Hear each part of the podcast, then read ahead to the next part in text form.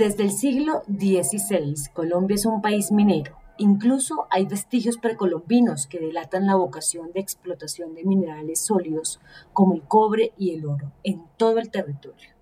Luego vino el carbón como mineral de combustión, más adelante el cemento, las gravillas, la caliza y toda una larga lista de materiales propios de la construcción.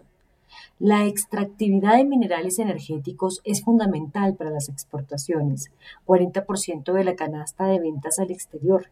El grueso de la inversión extranjera va a ese sector y casi la totalidad de las regalías se derivan de la extractividad.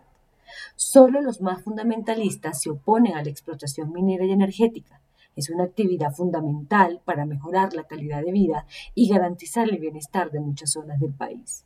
El punto en donde saltan las diferencias es la responsabilidad social de las multinacionales mineras, la sostenibilidad de sus ejercicios, la transparencia, pero sobre todo la garantía de realizar una minería sana con el ambiente y la salud de las personas.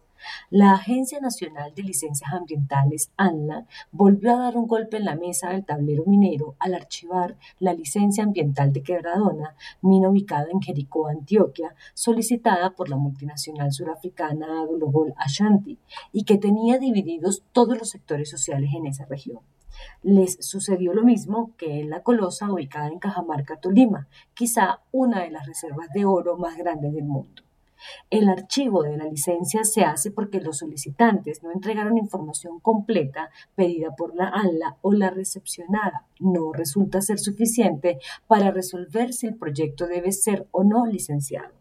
¿Qué opciones le quedan a la multinacional?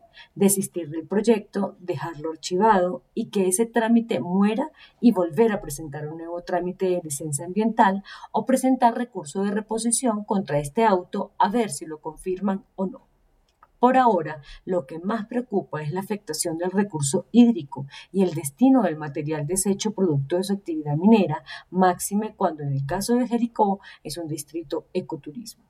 En su defensa, la surafricana plantea que el proyecto minera de cobre quebradona cuenta ya con todos los demás permisos y licencias requeridos para iniciar su ejecución, incluyendo el permiso de sustracción ambiental otorgado por Corantioquia y la aprobación del PTO por parte de la Secretaría de Minas del departamento. Asimismo, la relación de confianza y aprobación por parte de la comunidad tiene actualmente un nivel de favorabilidad cercano a 75% la licencia ambiental es el último paso por surtir. Y se queja a la compañía porque no ha recibido notificación oficial alguna por parte de la autoridad ambiental sobre la evolución del proceso de licenciamiento. Por su parte, la Asociación Colombiana de Minería dijo que se afectaría la generación de empleo y da un mal mensaje a los inversionistas extranjeros. La disputa está nuevamente sobre la mesa y todos deberán volver al punto de partida, pero queda un gran tema en el ambiente y es qué tipo de minería se está desarrollando en Colombia y cuál debe ser el camino para que el cobre, el oro, el carbón, las cementeras, gravillas, calizas, entre otros minerales, sean un gran negocio en donde todos ganen no solo los mineros ilegales, que no necesitan licencias para hacer daños ecológicos, matar y amenazar.